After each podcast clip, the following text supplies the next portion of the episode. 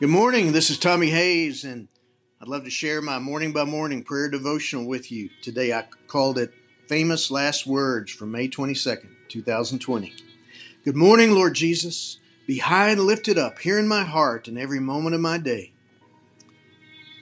Scripture came this morning from Luke 24, 50 verses through 53.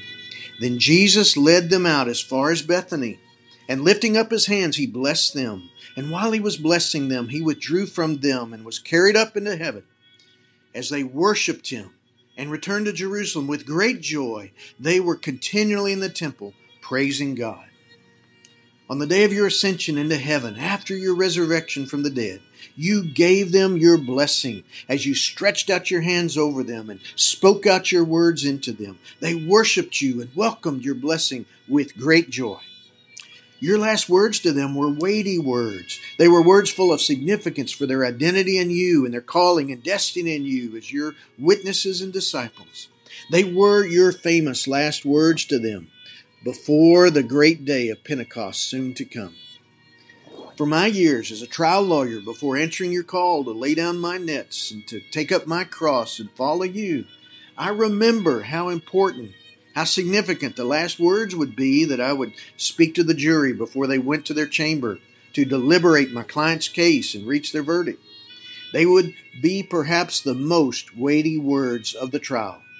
They were the words I wanted to fill their thoughts, to stir their hearts, to set in motion their determination to do what was right. I'm remembering now those final words I had the honor of speaking on behalf of one of my favorite clients who had been wrongfully fired for speaking the truth to the Texas Rangers about government corruption in his city job. I finished that trial by saying, Ladies and gentlemen of the jury, George Kniper put his faith in God. He put his faith in the laws of the state of Texas, and now he puts his faith in you. With your last words, your weighty words to your disciples on that day of ascension, you spoke words to fill their hearts, to stir their hearts, to set in motion their determination to do what was right, to be your witnesses, to go make disciples, to go in the power of your Spirit after they were endued with power from on high. And Jesus said to them, Thus it is written that the Messiah is to suffer and to rise from the dead on the third day and that repentance and forgiveness of sins is to be proclaimed in his name to all nations, beginning from Jerusalem.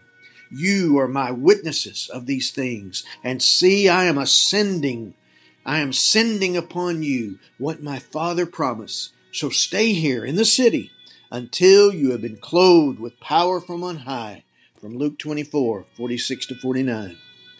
These are our days before the day of ascension and the day, but between the day of ascension and the day of Pentecost on the biblical calendar, this prophetic year of 2020 vision.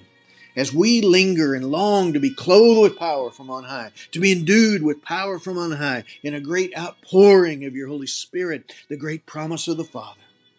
So, Lord, give us a deep hunger, an insatiable thirst for more of you, more of your spirit, more of your boldness to be your witnesses and to go make disciples of all nations, not in our power, but yours.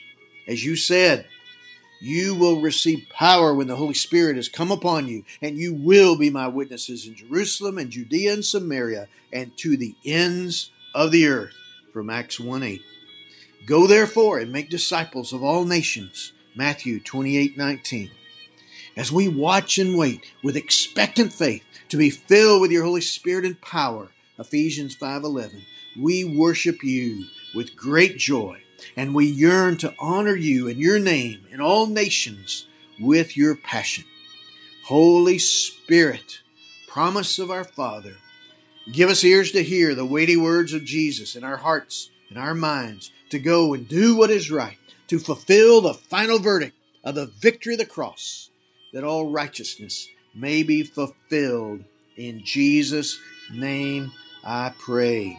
Father, I do pray in the name of Jesus for this, this one joining with me right now in prayer, that they be filled with your Holy Spirit. And between this day uh, and the day of Pentecost soon to come, here at the end of the month, God, you just stir up a, a deep hunger an insatiable thirst for you and your presence and your Holy Spirit.